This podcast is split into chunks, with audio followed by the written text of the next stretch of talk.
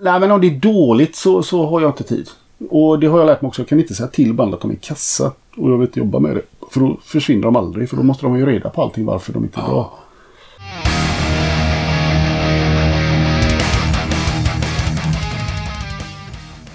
Då har du precis börjat lyssna på avsnitt 58 av Rockpodden. Varmt välkommen! Idag ska vi träffa en legend inom inte bara svensk hårdrock utan i hela världens metalscen skulle jag vilja säga. Fredrik Nordström. Han har ju i sin Studio Fredman spelat in, mixat och producerat band som Arch Enemy, Haunted, Demoborger, At the Gates, In Flames, Bring Me the Horizon, Opet, Spiritual Beggars, ja hur många som helst i princip. Och ovanpå allt det där så har ju Fredrik också en egen musikkarriär i det förnämliga bandet Dream Evil. Jag hade en väldigt trevlig förmiddag ute i Studio Fredman så jag tycker att vi förflyttar oss dit snarast möjligt. Du lyssnar på Rockpodden. Fredrik Nordström är dagens gäst. Jag heter Henke Branderyd och jag önskar dig en god lyssning. Då sitter jag i ett industriområde i en av Göteborgs största turistattraktioner, eller? Nej, men det hör, kommer ju turist hit, absolut. Studio Fredman. Ja, just det. Med Fredrik Nordström himself. Skål! Skål och uh, gud vad trevligt att ha dig som gäst i Ja, trevligt att ha dig här också. Hur är läget? Fint, lite yrvaken men annars bra. Det är eh, work in progress Ja. här ser jag. Ja. Vad är det för något just nu du presenterar? Eh, Det är ett engelskt band som heter High Hopes. Vi har... Ja, vi är i princip klara. Vi ska bara sätta ihop själva mastern idag. Och... Uh, fantastiskt rolig inspelning faktiskt har det varit. Uh, jävligt bra band. Bra låtar. Allt har bra framfört. Schysst. Och jag tror att de är jävligt nöjda för att eh, sången satt och lyssnade på det i lurar igår och eh, när, så nära en utlösning har nog faktiskt aldrig någon varit i den här studion. Det är så pass alltså? Ja, Ja. ja, det var han stönade så att det liknade ingenting. Ja, härligt. ja, så att eh, jag frågade vad de hade och ville ändra på. Det var ingenting. Så, Skönt. ja. Vad är det för typ? Det är ju metal. Eh, Med pop och punkinslag skulle jag säga. Jag kan nog tänka mig att det har varit lite metalcore innan men det skulle jag inte vilja kategorisera dem. Eh, För mig ganska eh, ny musik. Mm. Alltså de har ju... De är utanför out of the box. Det finns kanske... Jag följer ju inte musikscenen helt ärligt. Nej. Alla scener då. eh, Jättenoggrant. För att man sitter ju i musik hela dagarna. Så att det är ju liksom... Det jag inte har hemma det är en stereo. Jag lyssnar inte på musik hemma. Det är så? Ja, nej, det, det kan bli någon gammal finiss eller något ibland. Sådär, men det är väldigt sällan jag lyssnar på musik. Det blir demos och sånt man lyssnar på. Liksom, det Ja. som har med jobbet att göra. Ja, men då är det jobblyssning. Ja, Ja, precis. Det blir så mycket ändå. Det Ja. finns ett fåtal skivor som, eh, som jag själv har spelat in här som jag lyssnar på någon gång ibland. Sådär, bara för att jag har fått CDn och har lagt den i bilen. Och, eh, men sen är det kul. Mina unga lyssnar mycket på det jag gör också. Ja, de gör det. Ja.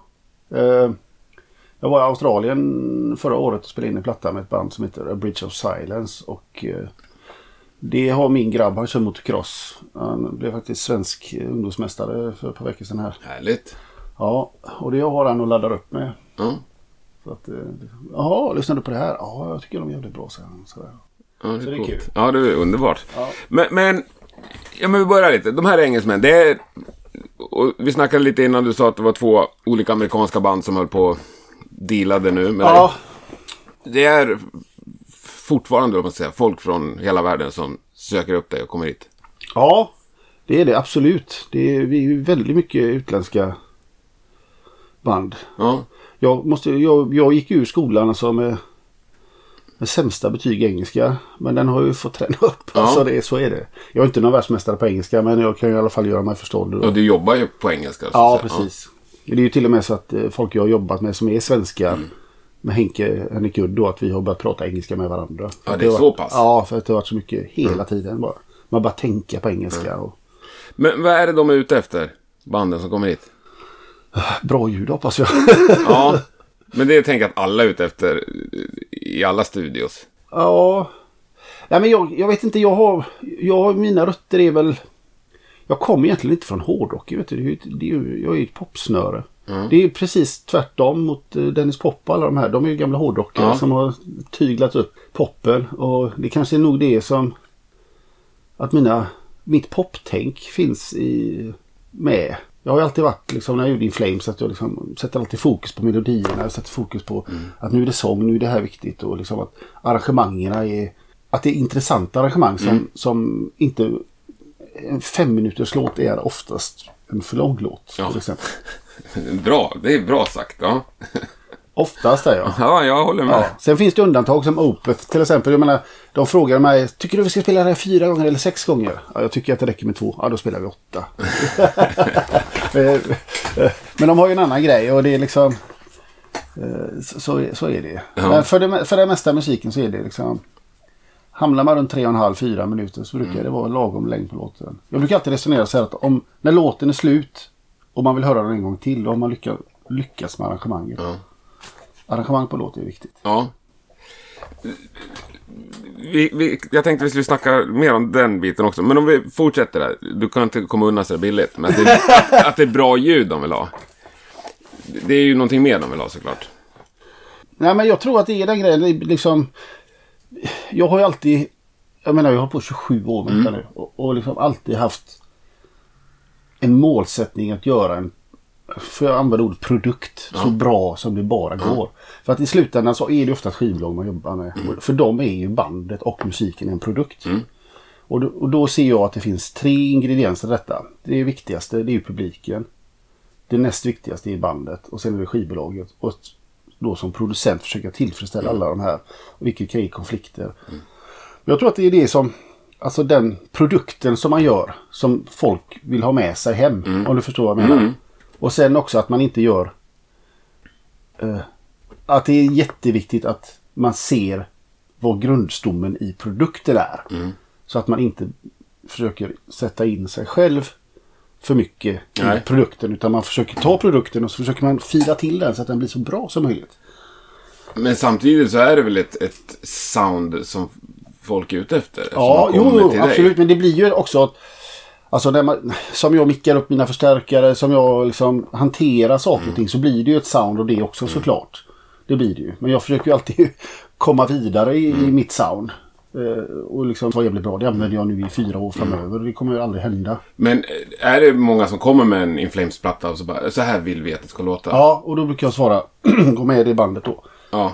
Eh, Så var det när Slaughter of the Soul kom 94. Och där, alltså vi lyckades ju jävligt bra med den plattan. Ja, det, jag lyssnade på den på vägen hit faktiskt. För att få Ja, lite stämning. Det finns ju ja. saker jag med en gång hörde när jag hörde den nu. Att vi lyssnade på den för, också för ett par veckor sedan här. Inte hela men bitar av den. Att man skulle vilja ändra på. Men eh, Mm. Ja. så är det ju alltid med allting. Du blir aldrig helt nöjd. Nej. Jag har, jag har nog aldrig lyckats. Ja, men, jo, men man kan kanske i stunden vara sådär. att, Ja, men det här, nu, vet jag inte vad, nu vet jag inte vad jag ska ändra på för att det ska bli bättre. Men du är aldrig helt nöjd. Nej. Det är helt sjukt att man är så dum i huvudet. Men det, det finns ju så otroligt många parametrar. Om du tänker en hel platta. Ja, ja, herregud. En miljard saker du kan ändra. Mer liksom. Ja. Så det är klart att du kan aldrig få alla helt rätt. Tänker jag. Men det måste ju gå någon gång. ja, ja. Men det är, är inte det någon slags strävan då? Jo, det är det. Ja. Eller kan du... Ja, nu lyssnar jag inte på musik sa du, men... Kan du höra något, någon annans produktion som du tycker att den, här är alla rätt liksom? Ja, men det jag lyssnar på mycket är ju faktiskt radio. Eh, eh, populärmusiksradio. Sån här 107,13 och sånt vad de hette. Som blir i, i bilen för att någon annan har satt på det. Och jag menar, jag kan vara så när jag, jag lyssnar på de här, det är som Sara Larsson, hon, bara, hon plöjer ju hela popvärlden just nu. Ja. Och jag tycker ju att det är så jävla bra alltså. Jag kan inte låta bli. ABBA är sånt här, bara, "Åh, herregud vad bra det är. Jag kan, alltså, ABBA är Ja, så. ja. Alltså när jag kan höra vissa grejer som jag, jag menar, och det är liksom 40 år gammalt. Mm. Och det är flawless. Det är bara, fy fan vad bra det är alltså. Ja, de lirar så bra. Ja, ja, ja, ja absolut. Vad heter han? Rutger Gunnarsson. Svinbra basist. Ja, ja, allt Ja, är bara skitbra. ja, det är svinbra. Ja, Så att, eh, och sen finns det ju, ja. Eh, Ja men det, det, i metal-genren finns det också. Jag tycker nog Architects senaste platta där är för jävla bra ärlig. De frågar mig nu, så att, vad, vad tycker du? Ja, jag bara väntar på att skivan ska komma ut så jag kan stoppa den i min CD-spelare. Och lyssna på den. ja. För det är ju inte ofta man jobbar med musik som man liksom bara väntar på att den färdiga produkten ska komma så att man ska kunna lyssna på skivan. För det är också Det är ju en sån grej som att när man jobbar med musik så är det så himla lätt att man dyker in i produktionerna istället. För att lyssna på faktiskt det som är viktigt och det är ju musiken. Vilket jag predikar hela tiden här. Ja, hur då menar du? Att musiken måste ju komma i första rummet. Ja. Ja, sen kan vi ju göra musiken bättre. Men den är ju ändå den viktigaste kärnan. Alltså, och, du, och då menar du själva låt? Ja, låtarna. Ja. Låten är ju det viktiga. Musiken helt enkelt. Det är så lätt att glömma bort musiken eller låten bara för att man ska... Åh, den här gitarren är inte tillräckligt tajt liksom. Nej. Det är väldigt lätt hänt. Det är ju, och när, man, när jag har varit i studio så är det ju hemskt lätt att fastna på det. Ja. Det är otroligt svårt. Jo, men det gjorde jag med mitt eget band som jag spelade med för hundra år sedan. Då var vi inne och spelade in en demo. Då, liksom, då hade vi klockan och det var ju piskan på. Och nu jävlar måste vi sätta grejerna. Och det blev inte alltid blev inte helt bra. Men... Och sen så nästa demo vi spelade in då, då hade jag obegränsat med tid. För att jag hade köpt in mig i studion. Men det blev mycket sämre. För att Ja. vi satt och funderade så jävla mycket på ja, men, ah, ska vi göra så här istället. Och... Ja, jag- förstår vad du menar tror jag. Och det finns ju såklart två sidor av det. För det är ju fantastiskt att kunna skapa häftiga produktioner, kunna göra häftiga Ja. grejer. Liksom. Det är absolut, absolut.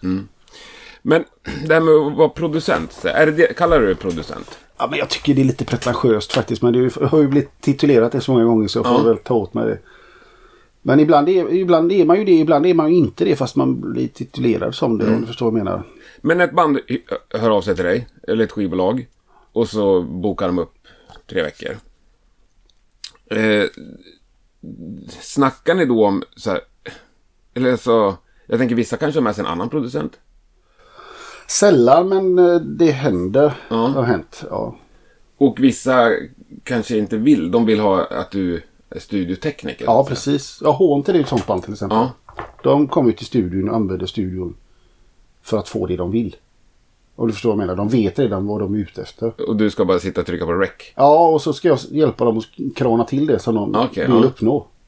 Men snackar ni om det där grejerna innan? Ja, det varierar ju. Eh, Så är det ju. Vissa band så, är det, så kommer de ju så...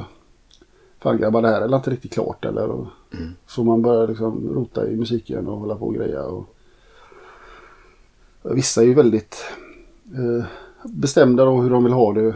Andra är öppna. De här killarna som vi håller på med nu till exempel. Där fick jag ju alla demos och lyssnade igenom dem flera gånger. Och, jag, bara, jag har ingenting att tillägga. Så var det. Jag tyckte att det var bra som det var. Det var som inte... bra arrangemang, allting. Det var, det var, liksom, det var inget mycket att bråka om. Sen har det blivit att på resans gång då, att vi har ändrat grejer. Och liksom att man...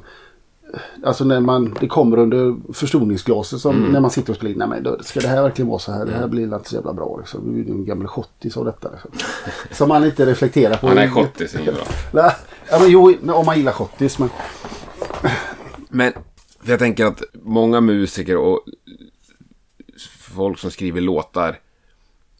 Dels så är det ju personligt såklart. Deras Ja. låtar. Så det är ju inte alltid helt eh, lätt att säga till någon att ah, nej, det där måste ju du ha blivit grym på genom åren. Ja, men jag har nog varit jävligt oförskämd genom alla åren tror jag. Ja, och jävligt rak fram och sådär. Ja. Och, eh, ja, men det är som Peter Wishes från var med i Soilwork. Han sa det, jag förstår inte varför jag kommer hit och betalar för att bli förolämpad. och då var det... Och då visade det sig sen att det mesta av det som man blir förolämpad av då, det var ju bara skämt. Ja. Det var ju våran råa humor som vi hade. Ja, men Det är ju Peter, för fan, det det där är ju bara på skoj. Liksom. Jaha, säger du det? Så att... Eh, men där har man väl blivit lite lugnare genom åren och... Eh, men det skulle jag nog vilja säga att idag så är folk mycket bättre på att släppa den personliga garden. Mm. Eh, det, det är liksom... Var det värre förr? Ja, det var faktiskt... För mig tyckte jag, som jag upplever nu att... Jag menar som det här med att du ska lägga kompgitarren på en platta. Eh, Det blir tajtast och snyggast om en kille spelar det. Det innebär att den andra gitarristen får inte göra någonting. Till exempel. Ja. Eh, Och det kan ju bli ett jävligt känsligt äm- ämne. Men idag så är det de flesta bryr sig inte om det. De har liksom fattat att det blir bättre om man gör så. Men får du igenom det med dina band? Eh, ja, med de flesta. Men då får man ju hitta någon kompromiss. Det kan ju vara så att han killen är kanske bättre på att spela solo. Och, och då får han ta alla leads och sådana där saker då. Så man får kompromissa sig igenom lite. Så du, då sitter du inne på lite hemlisar där om vem det egentligen är som lirar på en sjuk massa metalplattor. Ja, nej men det... Jo, jo, men det är så, så med Bring Me till exempel. Där, där spelar ju Lee allting. Det låter ju bäst när han gör det. Så varför ska han inte göra det? Ja, nej, det är klart att det ska låta bäst. Ja. Mm. För det bandet. Och det är liksom... Ja, men jag vet jag gjorde någon grej med någon, något danskt gäng. Och där var det någon... Sångarna han hade något tal. Och dålig engelska hade han. Och bedrövligt lät det. Som han läste ur en bok. Och... Så sa jag kan vi inte låta gitarristen komma in och prova detta istället. Och så gjorde han det och så lät det hundra gånger bättre. Men då blev sången förolämpad. Och, "Åh, och det här är ju personligt för mig. Det är ju till min tjej. Och, ja. Men ska du göra den här skivan för din tjej? Eller ska du göra den för publiken? Så måste vi ändå välja publiken. De som ska köpa skivan. Och nu låter det ju bättre när gitarristen säger det som du vill ha sagt. Än när du säger det. Mycket bättre också. Så för skivans skull så gör vi det här. Men om det är så att du har tänkt att göra skivan i fem exemplar där vi tar med varsin skiva hem och du kan ge ditt exemplar till din flickvän. Så ska vi självklart gå på den linjen. Det är ett ganska bra argument. Jo men det är som jag sa, jag har ju, jag har ju tre- kunder om man säger så. Ja. och det viktigaste är ju publiken. Jag måste ju alltid titta till publiken. Vad, vad tror jag att publiken vill ha? Alltså de som köper skivan. För det är ju en produkt trots allt. Men skivbolag. du måste ju också vara lite stark för att tänka så, tänker jag. För med ett skivbolag, det är de som betalar fakturan. Ja. Och blir inte de nöjda, då spelar det ingen roll. Nej men om de får en nöjd publik. Ja. Så att, jag menar, det är, Självklart, men ja, jag tänker ändå... Men skivbolag i metalsvängen de är ju väldigt slapphänta jämfört med hur det kan vara vad jag har sett i popsvängen och sådär. Liksom, jag hade en polare som spelade in en pl- popplatta och där var det liksom där kom ju skivbolagsfolket ner och liksom efter att skivan var klar och mixade om och ändrade om saker för det här är inte bra. Det ska ju bytas om, det ska göras och så ska det och det ska klippas ner så här. Och, och det har ju aldrig hänt i metalproduktion. Nej. Jag har till och med efterlyst lite mer från skivbolagen. Lite engagemang. Lite engagemang i faktiskt hur produkten är. Ja. Det att man engagerar sig lite i det. Ja. Men hur, hur många plattor har du hunnit med? Har du någon aning? Nej, men det är ju några hundra. På 90-talet brände jag två, tre plattor i månaden. Ja, jag jobbade som en idiot. Faktiskt. Då var det sådana här 14, 17. Men då var det lite guld-era också. Det fanns pengar i branschen. Och... Ja, men jag var ju... Eh, jag kom inte på förrän långt senare att jag skulle ta betalt. För att jag jobbar ju bara. Och bara jag fick ihop lite pengar så jag kunde köpa lite nya prylar så var jag nöjd. Eh, sen kom jag på att fan, jag kanske borde ta betalt också. Så började jag göra det och då blev det ju pengar över. Och ska ju åka en eh, schysst bil till jobbet. Och sen kom jag på att fan, jag har ju losat familjen också. De, de tröttnade ju till slut. Jag menar min yngsta, äldsta son, jag såg nog utanför han var tre år eller någonting. Jag var bara på jobbet. Hela tiden. Men du breakade aldrig? Du bara drog ner så att säga? Du sa aldrig stopp? Nej, kroppen sa ju stopp till slut. Det var så? Ja, jag hamnade på sjukhus. Total jävla... Jag skulle gå och lägga mig så... så bara... Fan, jag har ingen puls. Så bara... Bara ställer jag mig upp i sängen och total panik. Och så ser jag bara hjärtat bara hoppa så att bröstkorgen bara slår som bakut. Alltså. Så då var jag upp till sjukan. Och... Men då var det ju överansträngning. Ja. Ja, gått in i väggen och allt vad det hette. Så att eh, då fick jag order att stanna hemma tre veckor och vila. Vilket jag inte gjorde. Jag åkte ju ner och jobbade dagen efteråt såklart. Såklart. Ja. Men nu, nu har du lite mer normala arbetstider? Ja, nu är det, nu är det jag är ganska strikt med de där 9 till 6, 7 sådär. 5 ibland. Och, men håller det inom en vettig... Men så ganska svårt ändå, tänker jag. Ja, det är det ju. Men det börjar bli kväll och det börjar bli trevlig stämning och det låter bra och man är mitt inne i någonting. Ja, men då, då inte om man är mitt i något. I- Är man inne i en... in- Inte så att ja, nu är klockan fem, nu ska Benny hem. Nej, jag fattar. Men att man liksom... Ja, men nu liksom... Ja, har man flyt och sånt då kan det bli att man stannar kvar. Och, Så det är inte så att man är helt galen på det. Men det brukar vara, man börjar med det vettig tid på dagen. Man får, alltså, just den här tiden som vi sitter nu är ju den mest effektiva tiden. Och få saker och ting gjort. Ja, så är det för mig med. Ja. Förmiddag ska vi tillägga till här. Klockan är strax efter tio. Ja. Så att... Eh, Nu har ju de här pojkarna vänt på dygnet här men eh, annars normalt sett så börjar vi vid nio och så jobbar man på så får man väldigt mycket gjort. Och kreativt och bra faktiskt. Sen så är det ju en annan vibb på kvällen men jag tycker inte att man får mer gjort. Men eh, de här pojkarna, de reste hit för att spela in plattan. Ja. Hur lång tid tar det att spela in en skiva? Hur De hade planerat tre. Jag sa att vi ska nog lägga under en, en vecka till. För säkerhets skull. Ja. Tre, fyra veckor. Men de, det är väldigt lite tricks med de här killarna faktiskt. Många, när det börjar brötas på höga med syntar och, och grejer sånt där så bygger det ju på. Vilken är den största produktionen du har gjort? Eller längsta? Ja, det var Dimmy Borgis, den här Death Cult Armageddon. Det var tio veckor. Och eh, då var vi nere i Prag och spelade in symfoniorkester. Vilket var en fantastisk upplevelse. Alltså. Ja, det måste det vara. Ja, det är ju själva titellåten där, Progeny mm. när den liksom, då de drog igång den. Jag, satt ju i studion och de satt ju bara och la kompisar och så gick dun, dun, dun, dun. Dun, dun, dun, dun, dun, dun. Och det bara gick runt, runt. Och jag bara, men herregud, det här kan jag inte bara hålla på och mala så här. Vad är det här för trök liksom? Nej, men det kom, och de bara, det kommer synta på detta. För de har ju inte gjort några förproduktioner på den innan. Och så åker vi ner till Prag och så drar det här igång och så börjar det här lira va. Du vet, jag hade ju sån ståpäls så jag bara tittade på han Gaute som arrangerat detta. Bara herregud och bara tummen upp. Han bara tummen upp tillbaka. Det lät ju så fantastiskt häftigt. Coolt. Och Öyvind, keyboardisten då som hade skrivit grejerna och han låg ju ute i inspelningsrummet. Han kom ju bara in helt ja, eld och lågor bara. Så att vi hade ju noter.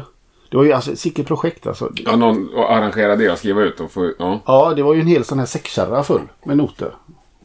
Alltså det är en sån här tegelkärra. Den var upp till ja, brösthöjd med noter.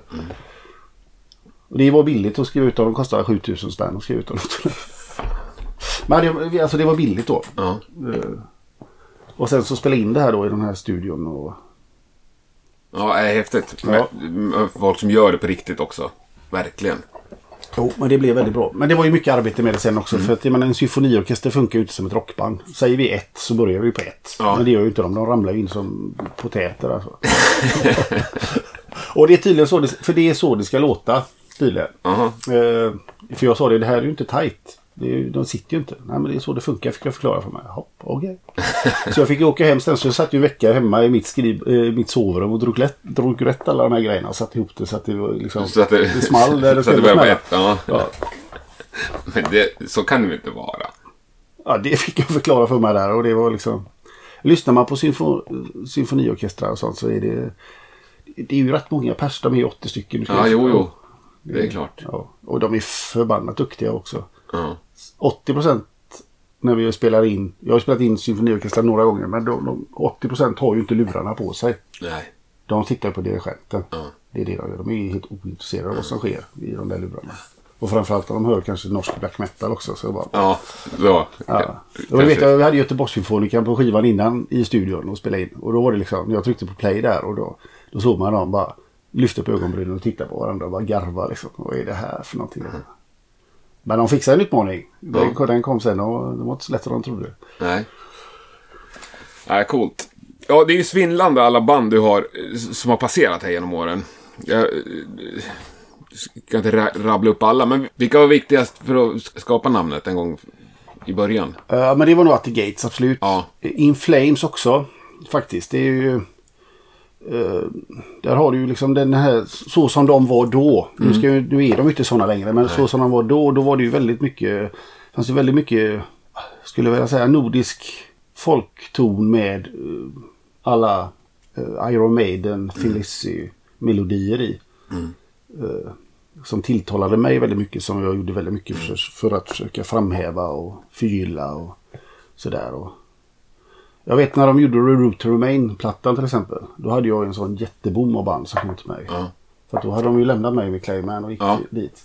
Och då fick de ju två bilder av hur samma band kunde låta. Och det vilket gagnar mig otroligt mycket. Till exempel rent arbetsmässigt. Ja, just det. Ja. Fast många tyckte att den var sämre. Ja, faktiskt. Ja. Ja, vi, se, vi såg ju nu hur Ja, ja. skillnaden. Och det har ju alltid varit ett band som varit svårt att få ett bra sound med. De har aldrig liksom inte då i alla fall på den tiden. Det var det var väldigt amatörmässigt. Jag jobbade väldigt mycket med dem för att försöka få upp nivån på liksom. Asså? Ja, backline och sådana här saker. Och det var liksom inte... Alltså, vi var ju inte så gamla då faktiskt. Så är det ju länge sedan. Och det är liksom, vi hade ju diskussioner då om när tror ni de kommer, när första låten med Growl kommer spelas på P3? Jag tippade på 20 år och det tog ju ungefär 20 år också. Jag menar då höll de fortfarande på med tape trading och sådana saker. Och det var en annan grej. Vi gjorde en remix med Dr. Quillity. eh, Typ en sån dansremix. Ganska... In, absolut inte kommersiell men det var ex, extrem dansmusik skulle jag säga. Jag hade kommit över en massa loopar som var jävligt tuffa. Nära hårdrock skulle jag vilja säga faktiskt. Men då fick de ett handskrivet brev från Kanada från ett fans. Jag tror att det var fyra sidor. Där han förklarar sitt förakt för dem för att de sålde ut sig till kommersialismen. Jaha. Idag pratar metalband om att man inte spelar kommersiell metal. Så att det har ju ändrats rätt mycket. Ja, verkligen. Men, ja, du var ju med. Men när breakade du för studion så att säga? Om vi, Ja men det var nog med Slaughter of the Soul var det. Det var ja men då började samma. liksom ringa från England och grejer och sådär. Och, Och och hur då, kom det sig att de hamnade här? Hur kom det sig att At the Gates kontaktade dig från början? eh, det började faktiskt långt tillbaka. Vi hade en musikförening. Sörgårdsrockarna. Där var jag med mitt band Snakeskin Cowboys. Och där var ett annat band som hette Ceremonial Oath som spelade Ja. dödsmetall. Eh, och i det bandet spelade Jesper Strömblad från In Flames, Oskar Dronjak som spelade Hammerfall, Anders Ivers var, var senare Tiamat. Och det var första gången jag kom- i kontakt med den här musiken överhuvudtaget. Jag som bara hörde att det var ett jävla väsen på insidan replokalen. Eftersom jag hade gemensam replokal och två timmar stöten. Så jag var tvungen att sticka in näsan där och lyssna. Fattade ingenting faktiskt. Eh, och sen fick de skivkontrakt. Och det var ju någonting som alla drömde om. Och då hade vi byggt den här lilla studion och då skulle de gå till Tuff Studio, den här Ace of Base-studion. Men då lyckades jag övertala dem att de skulle komma till våran studio och spela in skivan istället. För de skulle få mycket mer tid där.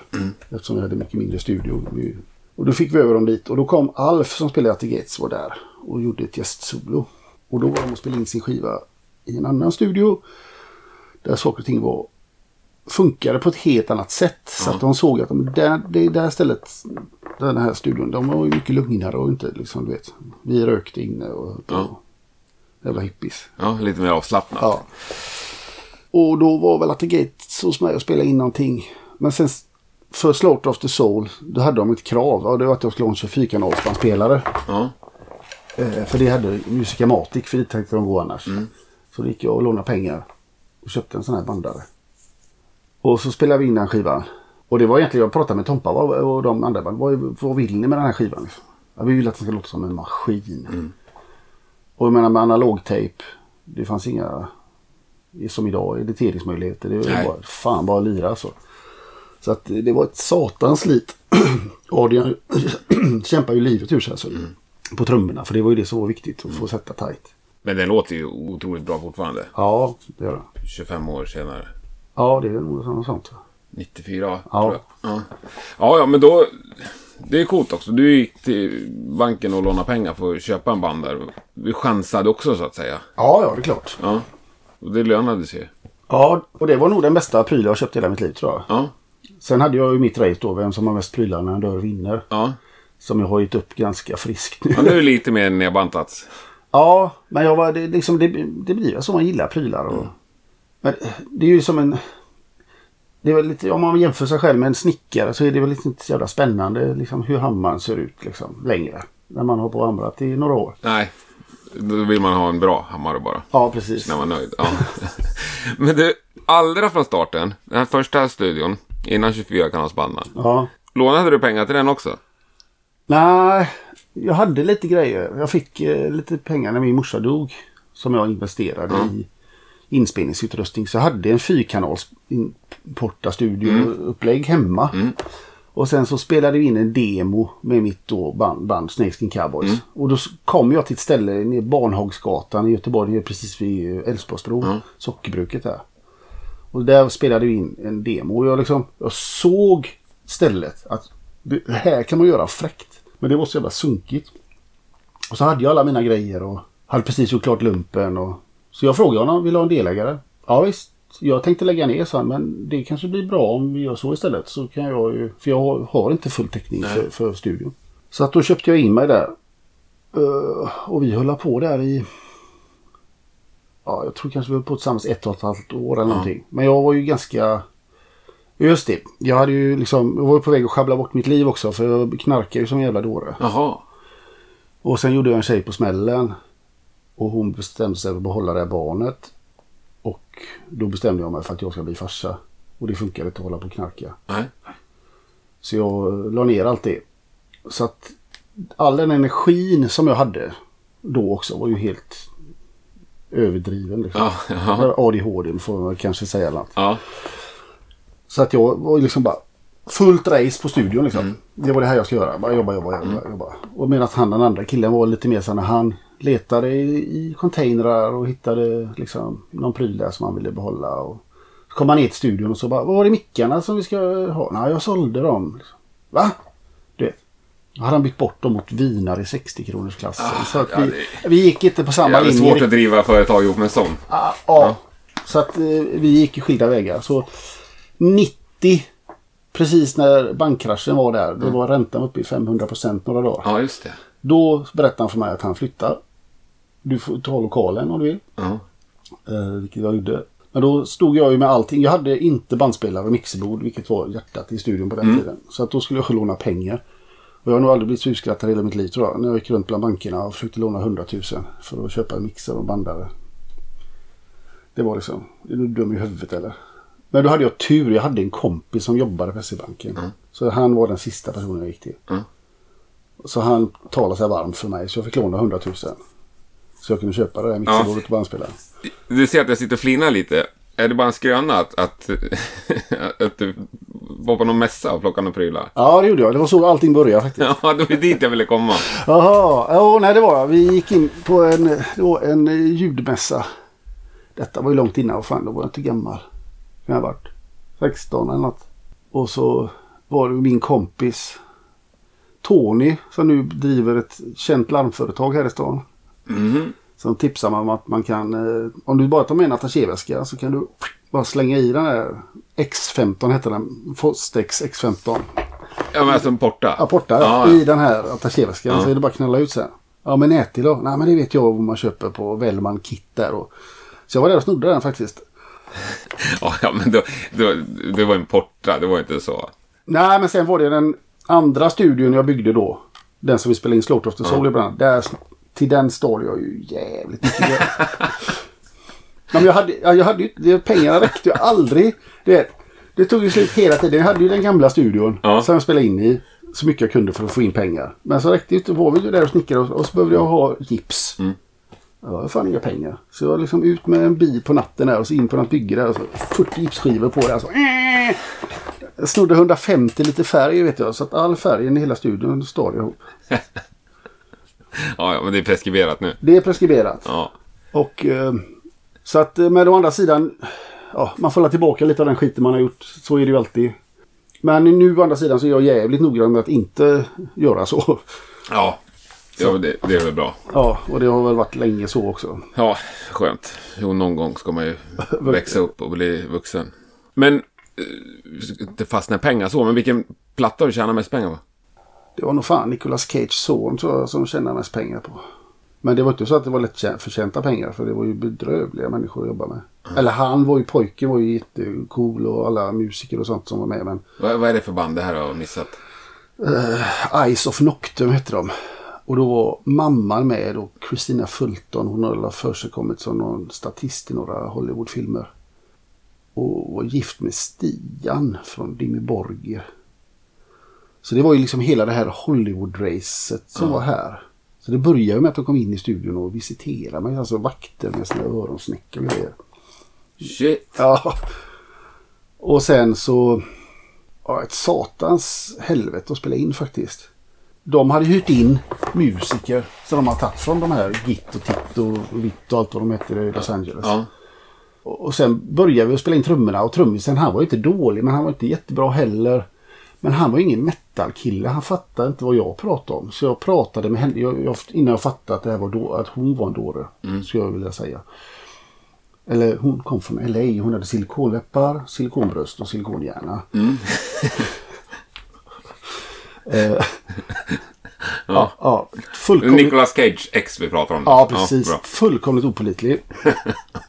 och jag pratade med henne och sa att jag skulle, skulle det vara möjligt att man fick hit någon som hjälpte mig och för att jag fick inte till språket med honom riktigt. För att han- liksom när jag refererar till trummisar till exempel så fatt, visste inte jag vilken trummis det var. Och liksom jag ska förklara hur ett trumfilm går till. Så tänkte jag att man kanske bara kunde ha någon som bara kunde sitta med ett par dagar och bara ja, men du vet, prata tripletter och prata trummisspråket som fattar vad jag säger. Men då fick han ju sparken istället bara rätt av. Så att måndag morgon här så stod han här med hägget i brevlådan och bara oh, du vet vad är det som händer nu liksom. Bara, Åh fan, du vet det var inte min mening alls. Nej, nej. Så att eh, då tog vi in Snowy Shaw istället som spelar trummor på den skivan. Bra val. Ja, bästa trummisen. Och det var egentligen bara för att inte uh, Hellhammer då kunde. Ja. För Stian då, han var ju väldigt på att han skulle spela trummorna då. Men han spelade väl på tre låtar sen. Och det var ju faktiskt Hellhammer som sa det. Men varför ska jag åka ner från Norge när ni har Snowy där nere? Det är ju liksom bara dumt. Så han spelade trummor på den skivan. Men han var fortfarande betald den här trummisen då. Så han fick sitta inne på en stol vid sidan av och titta på vad Snowy gjorde på låtarna. För att han skulle lära sig dem till kommande Han som hade live. fått sparken. Ja, Shit vad förnedrande. Ja, det var otroligt förnedrande för alla här. Så att sen när vi skulle lägga gitarrer så stod det ju två gitarrister här som var så nervösa så de visste inte vad de hette. Uh, we do what you say, we do what you say. Och jag bara, men ta det lugnt. Liksom. Jag fattar nu läget här. Liksom. Vi löser bara, vi lägger gitarren nu så har vi skoj ihop här istället. Ja, det låter som Ja. mardrömsupplägg. Ja. Så det slutade med att eh, vi hamnade väl på kollisionskurs med varandra där och det var ett tyskt management som jag kände sedan gammalt som han försökte hjälpa till att reda ut det här. Men jag blev jävligt bångstyrig faktiskt. Jag, bara, jag tänker inte ge mig på detta för vi hade skrivit kontrakt och grejer och jag fullföljde min del av kontrakterna.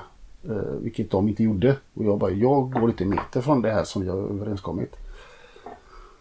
Så att eh, vi spelade in det här på sommaren. Eh, och eh, sen eh, Ja, det gick nog till november tror jag. Så, så helt plötsligt fick jag ett telefonsamtal. Och, och hej, det är jag som var kock. De hade med sig en kock också. Jaha. Som aldrig lagar mat för de åkte bara och köpte pizzor och grejer. Så, så att jag vet inte vad han följde med för. Men det spelar ingen roll. Eh, eh, och jag jobbar nu för Nicolas Cage. Så att eh, han kommer ringa upp där om en liten stund. Här. Så jag fick ett telefonsamtal från Nicolas Cage. Vilket var jävligt fräckt att höra den här. Ja, ja, ja. liksom skådisrösten på andra sidan och han bjöd ner mig till Ungern där han höll på att spela in en film. För att betala. Och jag skulle lämna de här grejerna. Och jag hade faktiskt inte tid för jag hade satt här med inspelning så jag fick avböja på detta och säga jag har inte tid med detta. Nej, nej, men jag, jag ringde upp en annan gubbe sen. Och sa att jag är Niklas Cage högra hand. Jag kommer upp till Göteborg om Ja. två dagar. Och så betalar jag allt det här. Och så får vi hårddisken och så x antal lyssnings-CDs och allt vad de vill ha. Inga problem. Så att eh, då hade jag ett möte halv elva på Sheraton Hotel där jag mötte en kostymklädd herre då. Som överlämnade 35 000 dollar i kontanter. Shit, det är som på film. Ja, ja, ja. I en attachéväska också. Nej, i ett litet pappkuvert bara så här. Jag var ju livrädd att det skulle vara någon setup så att jag hade ju gömt alla grejerna ute. Vet. Ah, ja. Så att när jag såg han och liksom upp, såg att vad det var så gick jag iväg och hämtade grejerna så gjorde vi det här bytet. Sen så satte vi oss ner i två timmar eh, inne på baren där och han bjöd på ett glas vin och så berättade han hela liksom scenariot vad det egentligen var som hade hänt liksom. Och då var det att Nicolas Cage hade fyllt 18 och då blev han myndig. Och då höll hon i honom. Det var det sista tråden hon hade för att mjölka Nicolas Cage på pengar. ja sonen hade fyllt 18? Ja. Det var den här skivan. Jaha. Så att jag hamnade emellan där på detta. Ja, ja. Ja. Så att eh, det betalar Så då betalade de den. Och sen var det, det var också så där när jag gick till Forex och skulle växla in de här pengarna. Så jag bara slänger upp 35 000 jag vill växla det till pengar. Liksom. Eller svenska. Så de bara "Åh, var har du fått de här ifrån? Liksom. Jag har jobbat ihop dem. Har du något kvitto på det? Liksom? Ja, just här. Då la jag fram ett kvitto och signerat Nicolas Cage.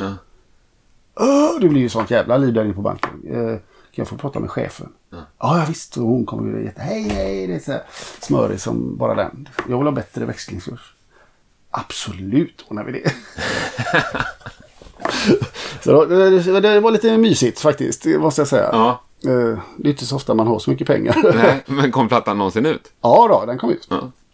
Sådär platta måste jag säga. De hade ju spelat in den en gång innan. Jaha. Eh, och jag tror att de hade lagt närmare en halv miljon dollar på den skivan. Shit. Där. Ja. Så att jag tog ju inga pengar alls jämfört med vad han hade tagit in. Men jag tror att de hade skrivit det mesta av musiken också. Det är vad jag tror. För det framkom sådana indicier eller vad man ska kalla det för. När de var här. Så jag frågade rent ut. Alltså det är inte ni som har skrivit det här. Jo, jo, det är det. det, är det. Men, det, men jag hörde när de pratade med varandra. Att liksom, de diskuterade vad den här Jack hade gjort och den där Douglas och vad det var. Jaha, okej. Spännande projekt ändå. Så här i efterhand då har varit med. Ja, ja, ja. ja, jo, det var ju roligt. Ja. Ja, de gjorde en skiva till sen som var faktiskt mycket bättre. ja, det här måste jag kolla upp. Det låter ju kul. Men står ditt namn på allt du har gjort? Typ tror- en sån grej. Står ditt namn på den plattan? Ja, det tror jag nog att den gör. Ja.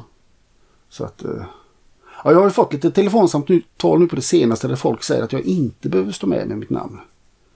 Och det är ju folk som har blivit eh, och nazistanklagade och eh, som har eh, anknytningar till eh, Sverigedemokraterna.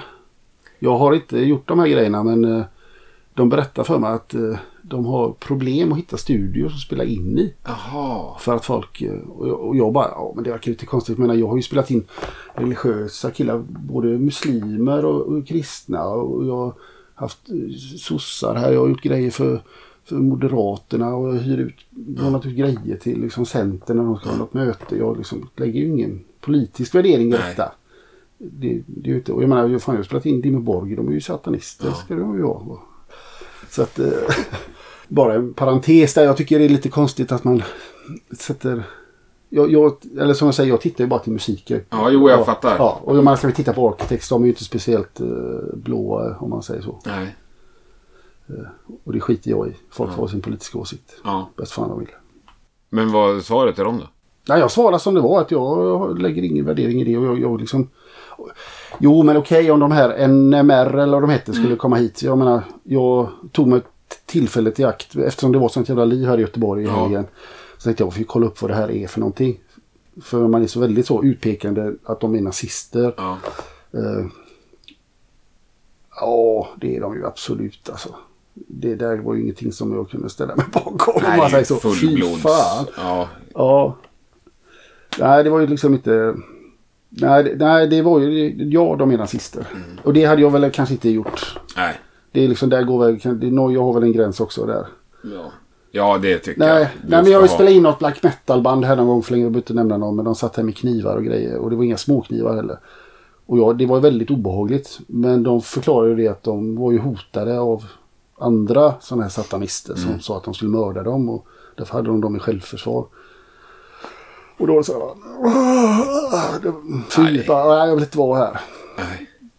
Fy Ja, fan. ni förläng förresten, de är portade härifrån. Alltså, Ja, det är de. berätta. Men inte, för, inte av politiska skäl. Uppförande skäl. Jaha. Eh, vi spelade in en skiva med Nifelheim och de hade Bajmannen med sig som producent. Och jag bara, nej, jag vill inte hit han. Och jag liksom bara, kommer han hit så är det liksom inget sånt. Alltså det, det finns inte. För då åker ni ut med en gång. Ja. Men eh, det var det Pelle eller Erik som hade köpt sig en flaska Jack Daniels. Som han gick och surplade på hela dagen.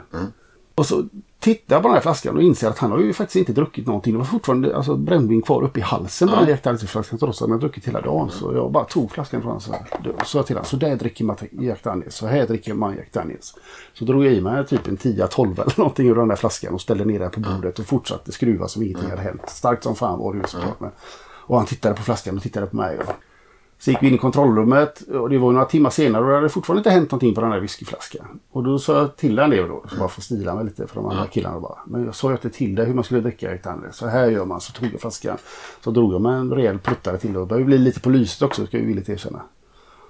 Och då säger han typ att Jo men jo, jag har min Jack Daniels i fred. Och då säger jag till honom så här, om du får köra upp den i röven då så är det ingen som vill dricka ur den. Eh, Eh, och så börjar jag mecka med något annat så hör jag bara fniss bakom mig. Och sagt och gjort så var de på väg att penetrera den här jävla flaskan upp i arslet. Varpå jag jagar ut dem och de springer in på toaletten och Pelle trycker upp den i baken där och sen ploppar han ut den och säger nu är det bandegendom. Sen börjar alla dricka ur den. Men jag drack ju inte då såklart.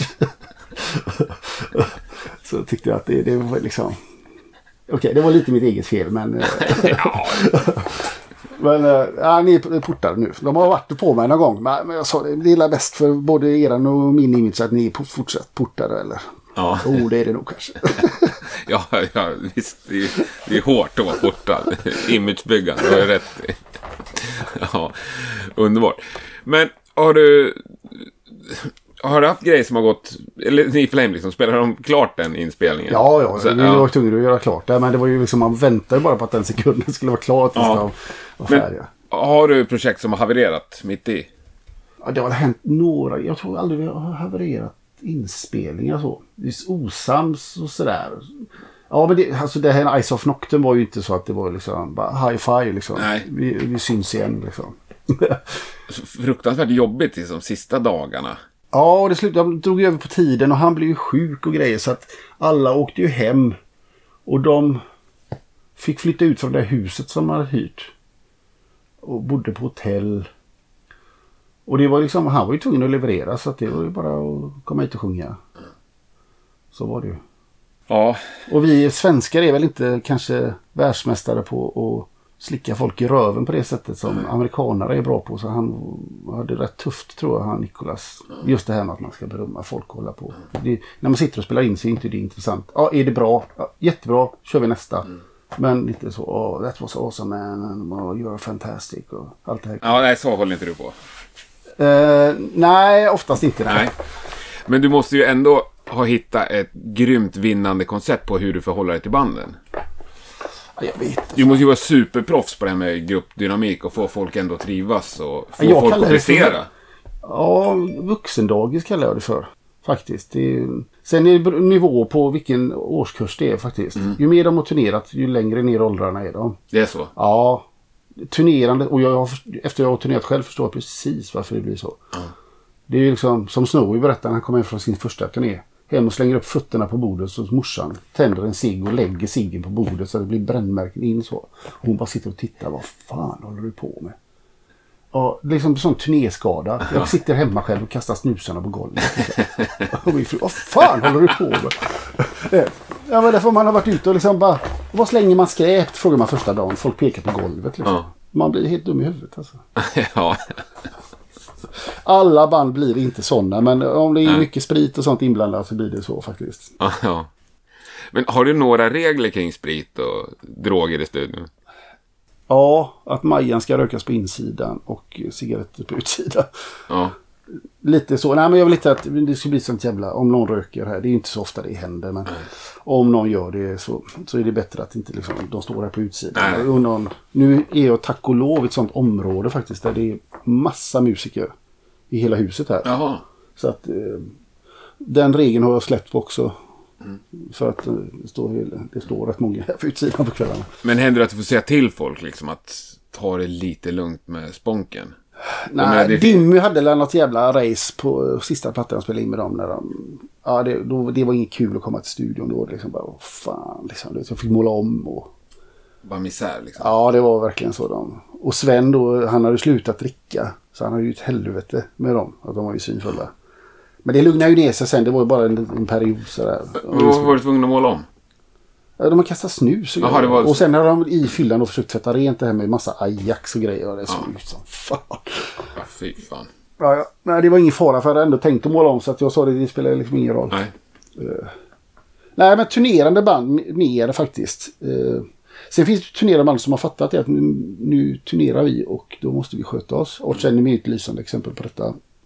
Ja, de känns ju superproffsiga. Ja, men Mike har alltid varit en väldigt... Uh, han är absolut en väldigt proffsig kille överlag. Ja, ja och, det, och det är kanske därför han har lyckats så extremt bra också. Ja. Mm. ja.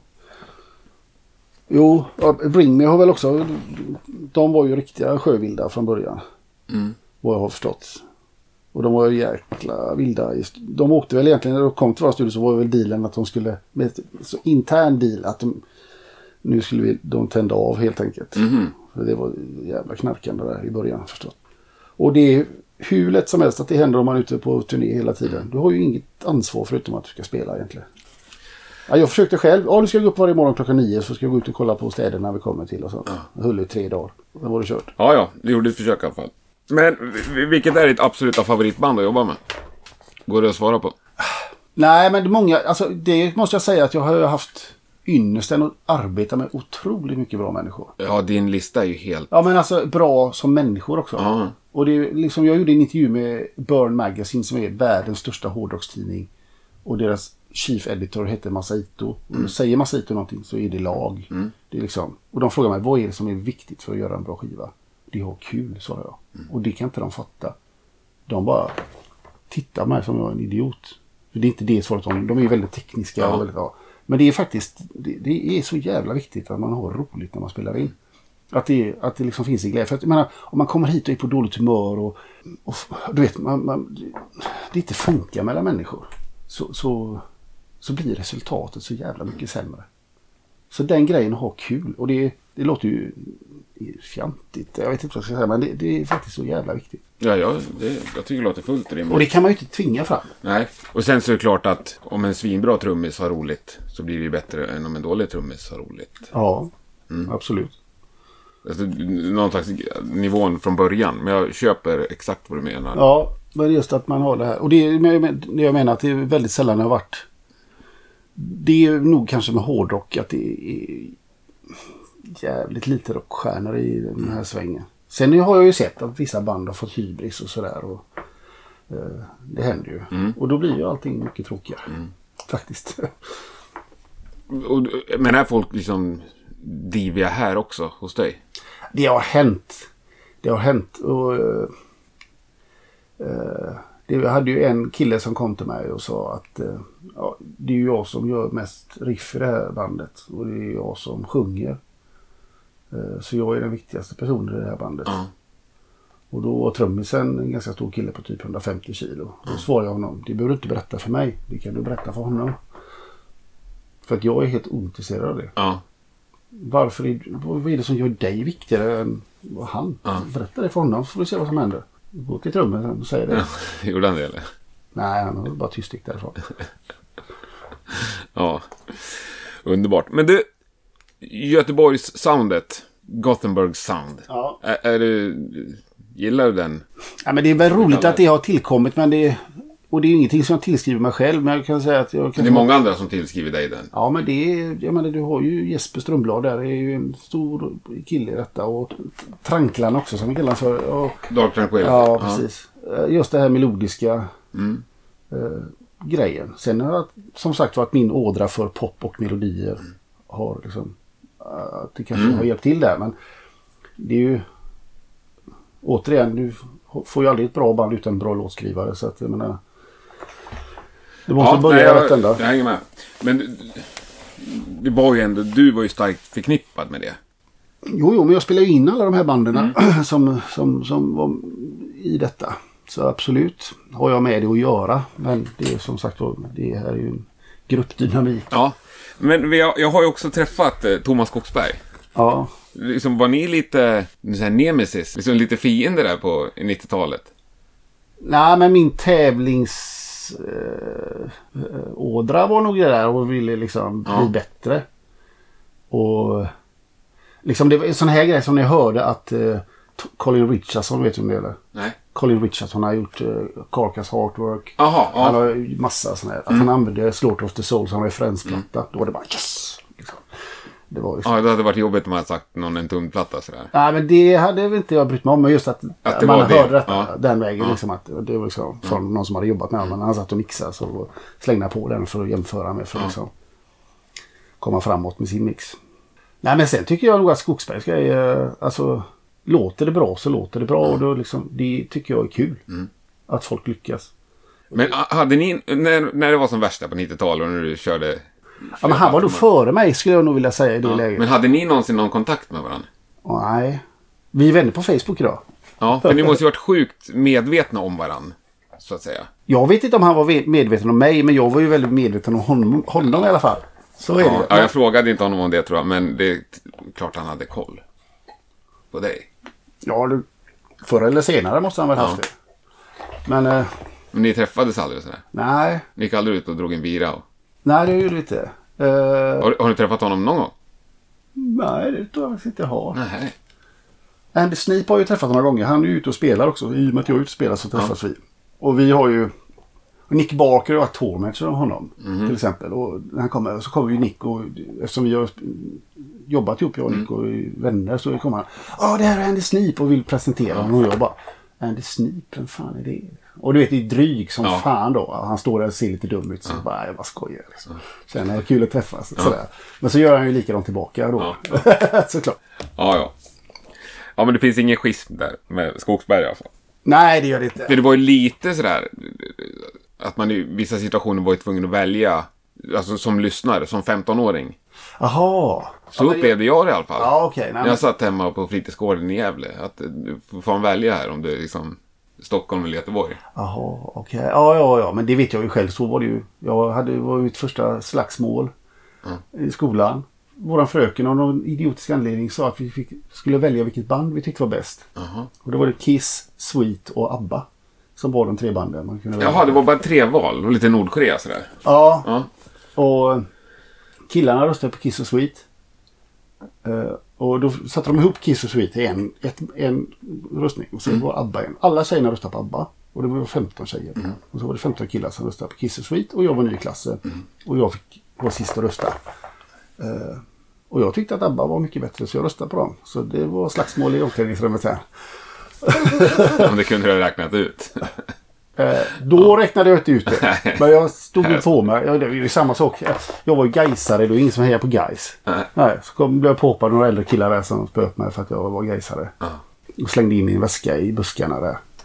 Jag vägrade hämta den väskan. låg i alla skolböckerna där inne. Lärare och kuratorer stod och sa till mig att jag skulle hämta en väska. Nej, tänker jag inte göra. Den har de kastat in. Tänker inte jag hämta. Så det slutade med att min mamma fick gå in och hämta det. Men jag bara prompt vägrade. Liksom. Ja, nej, man ska vara principfast. När någon förnedrar ens fotbollslag i alla fall. Ja, men din egen karriär, Dream Evil. Ja, Ska vi snacka lite om det? det kan göra. Ja, vad händer på den fronten nu? Ja, vi har ju blivit trötta gamla gubbar. Ja. ja, men jag har alltid, för skivbolaget de är ju på oss hela tiden. Vad händer? Ja, och så refererar jag alltid till Cardigans, First Band on the Moon. Ja, Så säger jag att vi är som dem fast vi är the laziest band on the moon. okej. Eh, vi har lite spelningar och sånt. Eh, det, tog ju en jävla fart i början där. Ja. Book of Heavy Metal, vad är det? Det var ju första gången jag hörde Ja. talas om att höra det. Ja, men jag gjorde ju två plattor innan det. Så Ja, gjorde jag okej. 2002, 2003 och så kom denna 2004. Ja, jag älskar den låten måste jag säga. Ja, det är faktiskt Snowy som har skrivit den låten. Och eh, jävligt bra. Vi gjorde först, först den här låten. Det började med plattan innan. Så spelade vi in. Eh, och så sa jag det liksom. För det var, det var någon kommentar. För det här har varit en kommentar jag använt rätt mycket i studion. Liksom, att, till exempel att göra ett gitarrsolo. Då hör man där ska det vara en stämma på gitarrsolot. Och så, du borde lägga en stämma på gitarrsolot här. Nej för fan. Jo men gör det. Varför då? Ja. It's in the man jag heavy metal. Ja, Det är, liksom, det är Book of Heavy Metal bara. Det, är liksom, det ska vara det där. det liksom. står för finns, regelboken. Ja. Ja, men det finns vissa sådana grejer som att typ om det börjar en tuff gitarr i början så ska den börja vänster högtalare. Jaha. Den ska inte börja höger, den ska börja Är det vänster. sant? Ja, men det är mycket sådana här Metal-regler som jag har. Ja, det, det, den har jag helt missat, den regeln. Ja, ja, det vet inte jag om det, men så, så, så tycker jag i alla fall. Ja, ja, ja. I min bok. Då. Ja. Och Jo, det, jag de, fattar. flesta, de flesta håller med mig om detta. Att Ja. Den ska börja där på vänster sida. Det är fräckt. Liksom. Eh, ja, det finns många sådana här. ja, Ja, och framförallt när det kommer till traditionell eh, sån bonnarock som vi Mm. spelar. Så är det ju mycket sån här regler. Så. Ja. Och då sa jag det till Snowy under inspelningen av den där. Liksom. Och, och så han bara, varför ska jag göra det? It's in the book of heavy metal, svarade jag till honom. Och han bara, det är en grym albumtitel, säger han. Jag vet det, så jag, men Ja. inte till den här skivan. Men vi gör en book of heavy metal nästa gång. Så okej. med den skivan så var ju tanken att vi skulle göra tributes till alla hårdrocksbanden. Så vi har ju liksom en Ozzy-låt. Och, så att eh, det finns ju eh, och liksom få med de här klyschorna. Sådär. Och vi har ju haft vansinnigt kul med alla de här klyschorna. Måste jag säga. Ja, liksom, det är ju det. Så här, hur seriösa är ni, eller var ni? Men, det blir lite ploj, ja, samtidigt men, som det är skitbra musik, tycker jag. men det är så är det nog att vi Unbloody Serious. Att vi gör ju musiken så bra vi kan. Men ändå enkel för den ska vara lätt att spela. Mm. Sen skojar vi ganska mycket med texterna. Och det kan ju bli, jag menar som nu på senaste skivan här så har vi gått ifrån det lite grann. För att det, det var som vi gjorde första skivan, den handlade bara om jävla drakar. Mm. Det började, den första skivan var ju egentligen ett finger upp i röven på alla den här italienska power metal. Mm. Rhapsody och sånt. Och de står där på knä med svärd och kråsskjortor och sånt. Så det är bara... Det är något fel på det? Inget fel, men det får inte bli för seriöst. Nej. Det får inte bli för seriöst. Nej. Det går inte drakar på gatorna. Det, är liksom, ja men du vet man ska ha ett intro på fyra och en halv minut som är så jävla pompigt som man håller på att explodera. Ja. Ja, det, det blir för pretto helt enkelt. Ja. Så att eh, så första skivan vi gjorde den är ju... Det är ju jag tog Törnrosa och filmen Dragon Heart och satte ihop det till en story. Okej. Ja, så Ja. gjorde jag en konceptskiva där. Ja. Så att den är släppt i Japan i konceptform.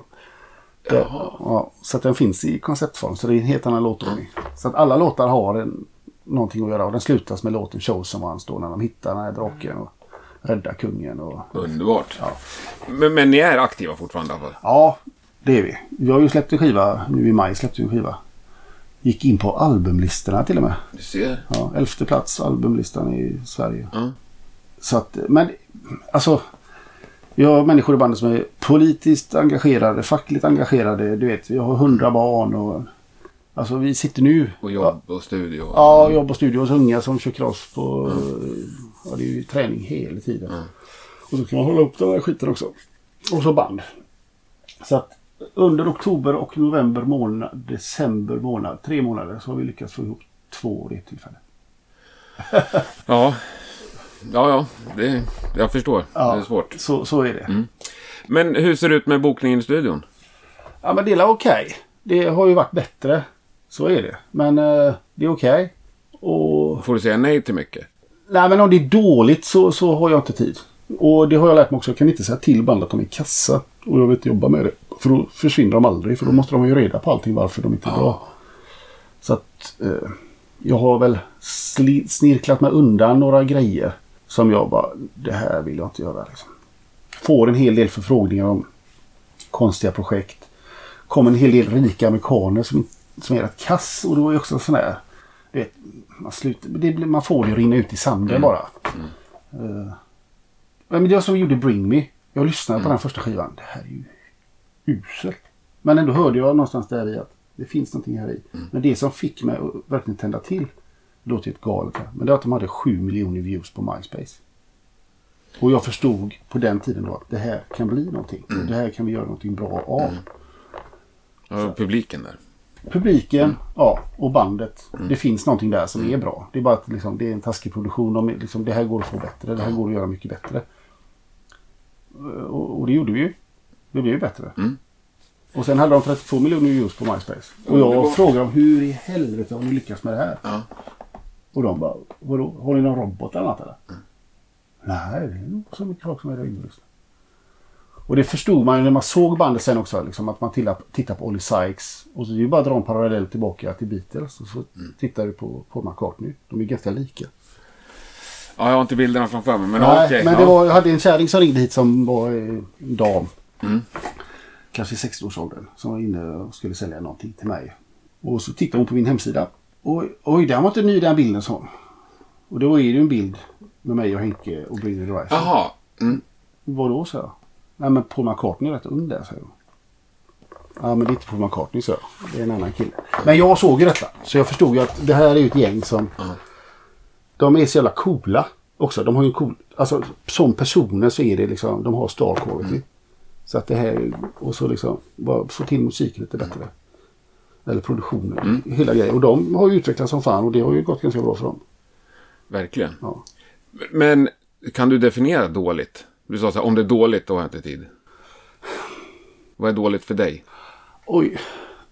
Ja, men, det är ju som, det finns bra musik och dålig musik. Ja, men det kan vara dåligt på många sätt. Det kan vara då, jävligt dåligt spelat. Eh, ja, det är ju jävligt svårt. Det, det där är ju en smaksak. Hur, Ja, jag förstår för det. att jag menar bra musik. Det kan vara som att jag alltid sagt att jag gillar inte opera. Och så var det, slog jag på P, eller T, TV1 någon gång för många år sedan. Och så var det opera. Och så tänkte jag får ge det här en chans. Och det var ju så jävla fräckt så jag höll på att svimma. Jag satt och gapade en hel timme. Fan vad bra det var alltså. Men jag gillar ju inte opera. Nej. Nej, men bra som fan var det. Eh, och liksom, så jag kan inte säga att jag inte gillar opera. Så bra och dålig musik, det är en smaksak. Men vad, vad tror du att det är oftast du faller på när, när du tycker att nej men det här tycker jag är dåligt? Vad är det Ja, som men det är... är sådär meningslöst spel. Det finns ingen mening med det. Nej. Eller man försöker kanske alldeles för mycket. Är du med på vad jag menar? Du försöker för mycket. Du gör mer än vad du kan. Jag menar, vi gjorde en platta här med ett franskt band. Där de hade skrivit all musik i Guitar Pro som är ett sånt här program som du kan skriva gitarrer i. Eh, vilket de skulle transformera sen till riktiga gitarrer. Ja. Vilket inte gick. Alltså riffen var ju svinfräcka men det Ja. gick ju inte att spela. Nej. För det, fingrarna funkar inte så fysiskt. Så vi fick just ta ner allting 30% i tempo. Och så fick de spela in alla gitarrerna. Och sen så fick vi pitcha upp det igen. Jaha. Och så reampa alla gitarrer. Och det var också sådär bara. Men det var, alltså det var bra men det var ändå inte bra. För att det var ändå meningslöst. Ja, det blir som på låtsas då nästan. Ja, lite så. Ja, det, så det finns många exempel på vad som är dåligt. Det, det finns det ju. Ja. Men det är inte någon, jag vet ah. Men det finns mycket dålig musik. Ja, Du har ingen specifik grej så här. Nej, det har jag Nej. inte. Nej. Nej, det, det, jag har ju sjukt svårt. Jag, trummisar är det bästa jag vet. Och då blir det ju också att en dålig trummis, det kommer nästan inget band undan med i min värld. Nej, nej, nej. Men nu idag med all eh, det här Beat Detective och sånt så Ja. kommer du undan med väldigt mycket. Faktiskt. Tyvärr så används det i mina öron åt helvete för mycket. Eh, att folk... Det är också sån här, jag kallar det för gridhooker. De sitter och tittar på musiken på bildskärmen. För du kan ju titta på musiken då. Titta, titta det är otajt här. Ja. Och så sitter Ja, men det tittar. svänger ju, men du ser ju att det är otajt. Alltså det är helt sjukt resonemang tycker jag. Ja, men du kan ju se att det är ot- Jo, jag vet. Ja, men det är ju som vi sitter med här nu. Ja. Det, jag, som, nu hade jag en kille som gjorde editeringen åt mig. För jag hade inte tid att göra det själv. Och jag bara liksom. Det får inte bli tight. Det måste bli bra men det får inte bli tight. Du får putsa till det lite och göra, snygga till det. Men inte mer. Och liksom. Ja, vad tyckte du om det här? Ja, det var bra. Men det filet var lite för bra. Det är som. Det är som helt perfekt. Det är, allt sitter exakt. Så spelar ingen. Det måste vara lite fel. Så du får gå 70-80 procent. Inte mer. Och det gjorde han bra. Men det, liksom, det ställer, kan ju ställa till massa trassel för mig nu när jag upptäckte vissa tekniska fel där man bara skulle kunna göra copy and paste och liksom, du vet, bara lägga allting rätt. För det är bara för alltid med, med grid. Här är det inte i grid. Så du måste ju sitta manuellt och göra alla grejerna men det är värt det. För att det finns sväng i det. Och, och det är liksom... Jag har inte petat på gitarrerna. Är jag inte nöjd med den gitarrtagningen och den låter bra. Då gör vi om den. Tills vi får den bra. Och i absolut värsta nödfall så går jag in och flyttar grejer. Men vi spelar tills det blir bra. Ja. Nej, det tycker jag låter vettigt. Ja. Jag, Men, vet, jag, jag tänker att hela anledningen med att vi fortfarande träffas i en studio och spelar in musik är ju för att vi vill spela. Att Ja. det ska vara spelad musik. För snart, eller det kan vi ju redan göra, allting bara med tangentryck. Ja. Behövs det inga människor. Nej, och jag Då är väl det, ju, då är det ju något annat vi pratar om. Ja, ja, jag är väl, vi håller ju på här nu med det här Fredman Digital. Mhm. Och nu kommer vi antagligen komma med en gitarrplugg så du kan sitta hemma och spela gitarr på keyboarden också med mitt Okej. gitarrsound och så. Ja. Det finns en marknad för det. Eh, och, ja, det, det är ball, är det också. Samtidigt som det är som att skjuta sig själv i foten. Men det var ju som när min dotter kom till mig och bad- bad mig om att hon skulle få en iPod. Jaha, då kan jag skjuta mig själv i foten då. För jag vet ju var du kommer få den musiken ifrån. Inte kom fan kommer du gå och köpa den. Men det, vi bara gillar läget, så är det ju. Ja. Men du har i alla fall fortfarande band som kommer hit och lirar och stora band och som betalar för sig. Men det är inte många studios kvar. Nej, det är det inte. Nej. Eh, så att... eh, Det är väldigt många band som släpper skiva utan att ha varit i en studio. Ja, inte metalband tror jag inte va? Nej, ja, tr- trummor kanske man lägger och sen liksom lite små hemmagrejer och lite större hemmastudios och sånt där. Ja, men så är det ju. Och jag menar... Jo, en skivproduktion här är väl vanligare att den består av att jag får easy drummer, filer och line-gitarrer som jag reampar. Och sen eh, ska jag mixa det. För att det är ju det som folk har svårt med. Nu finns det pluggar för det också. Easy mix och allt sånt där. Jag vet inte om folk lyckas hela vägen. Eh, och mastra ihop det här. Och, och det är ju väldigt ofta det inte blir någon skiva. Faktiskt. Jag har ju, de här två killarna som jag har Fredman Digital ihop med, de gör ju bägge två produktioner. Och de visste inte vad en DDP-fil är. Och en DDP-fil är den filen som du trycker en CD-skiva ifrån. Jaha. Va? Vad är det?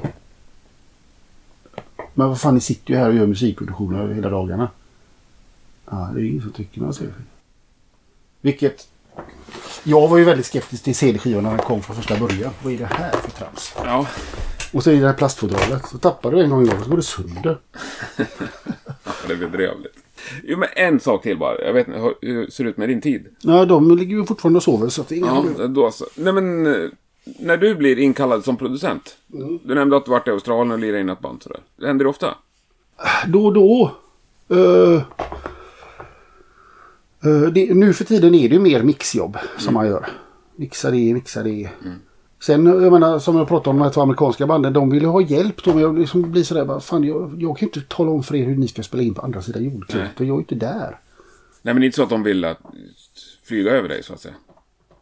Nej, de tror att man kanske kan hjälpa dem. Jag vet inte. Men det händer ju, det händer ju ibland att man åker iväg sådär. Jag har ju varit tre vändor i Australien jag varit spelat in. Varit eh, första, andra och tredje plattan med det här bandet A Bridge of Silence. Och klassiskt eh, bandsgrej eh, är ju att första skivan då är alla så jävla väl förberedda och välpreppat. Och halv okej till andra plattan och tredje plattan där är ju inget klart. Har ni inte gjort klart skivan? Nej, vi tänkte vi kunde hjälpa till. Okej, då kör vi. Så det tar ju bara längre och längre tid att spela Ja. in i skivan.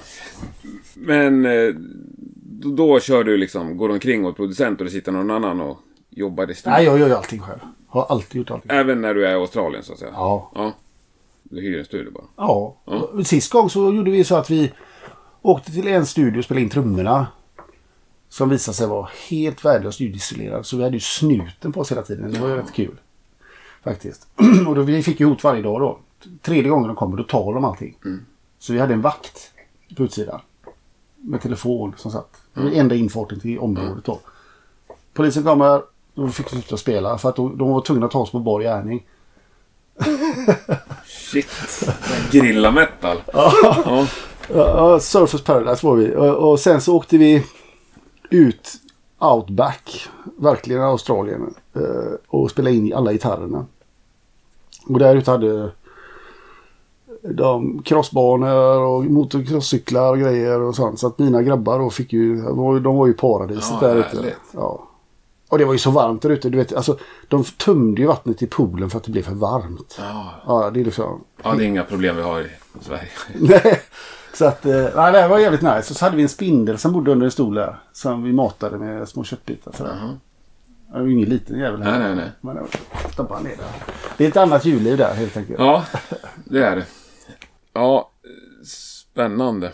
Men du, har du några band som du tycker, eh, som du blev förvånad över att de inte har nått framgång?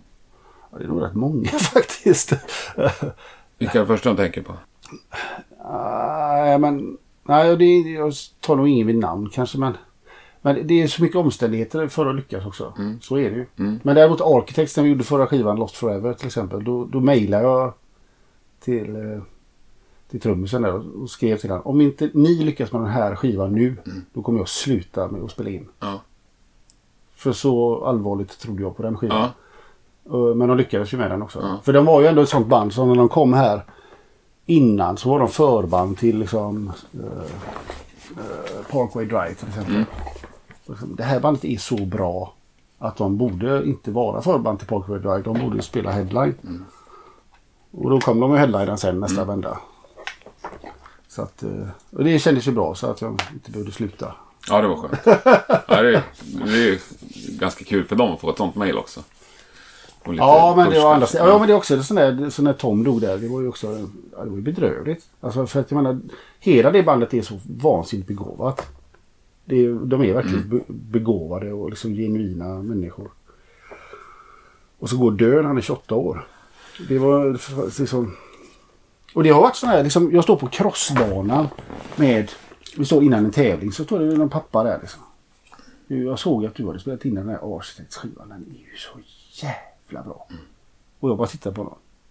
Och gammal är du liksom? Du är ju lika gammal som är 50. Ja men det är ju så jävla bra. Coolt. Ja. Shit, jag får bara frå- mer och mer frågor ju mer du berättar. Det där med, jag såg att du spelade in en platta. Alltså, när jag var barn, eller ung, då satt man med LP-plattor och man visste exakt vem som hade producerat och vart det var inspelat och i vilken studio och vem som hade mixat och sådär. Jag vet ju inte det längre. Nej. Den informationen kommer ju inte till mig nu. På Nej. samma sätt.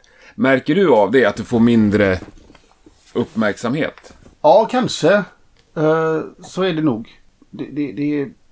Men man, alltså de jobben man får kanske då, det kan ju också vara... Det är mer mun mot mun metoder om du fattar. Det, det är inte så att någon har köpt en skiva och fan vad den här låter gött den här skivan. Och, och så kollar man med den som har gjort den. Utan då känner något band något annat band. Och så fan, ö, era grejer låter ju skitbra. Var har ni spelat in det? Ja, jag har gjort det där. Så att, eh, Men de här turisterna som du snackade om. ja.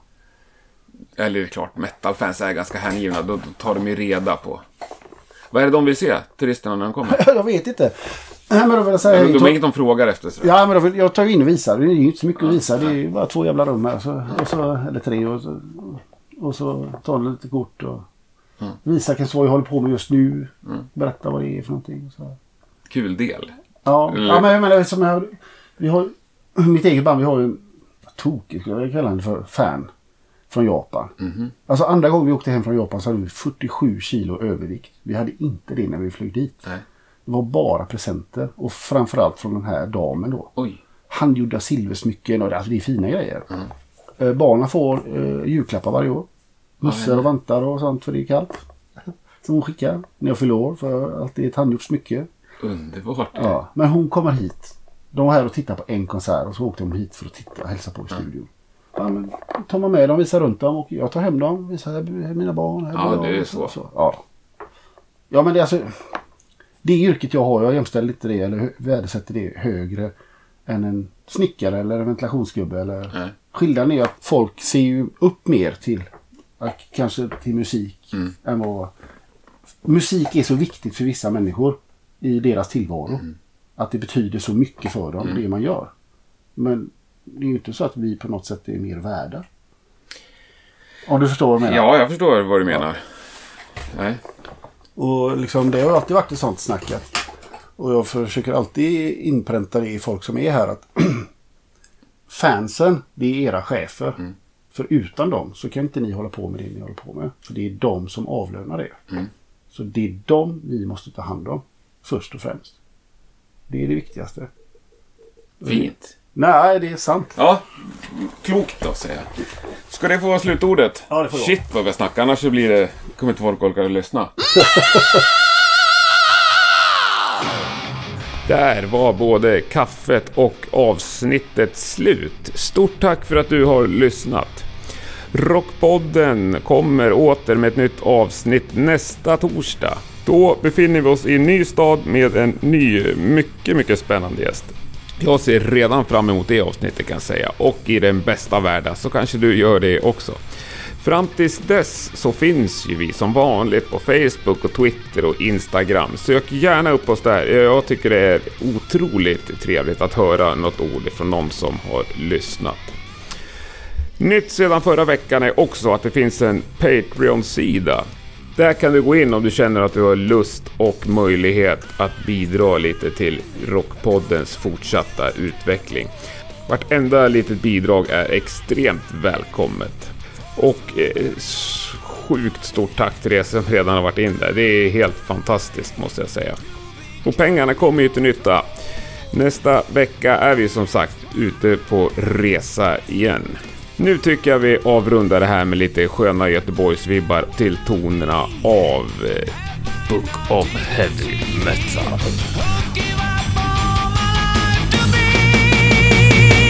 In the book of heavy metal. In the book of heavy metal.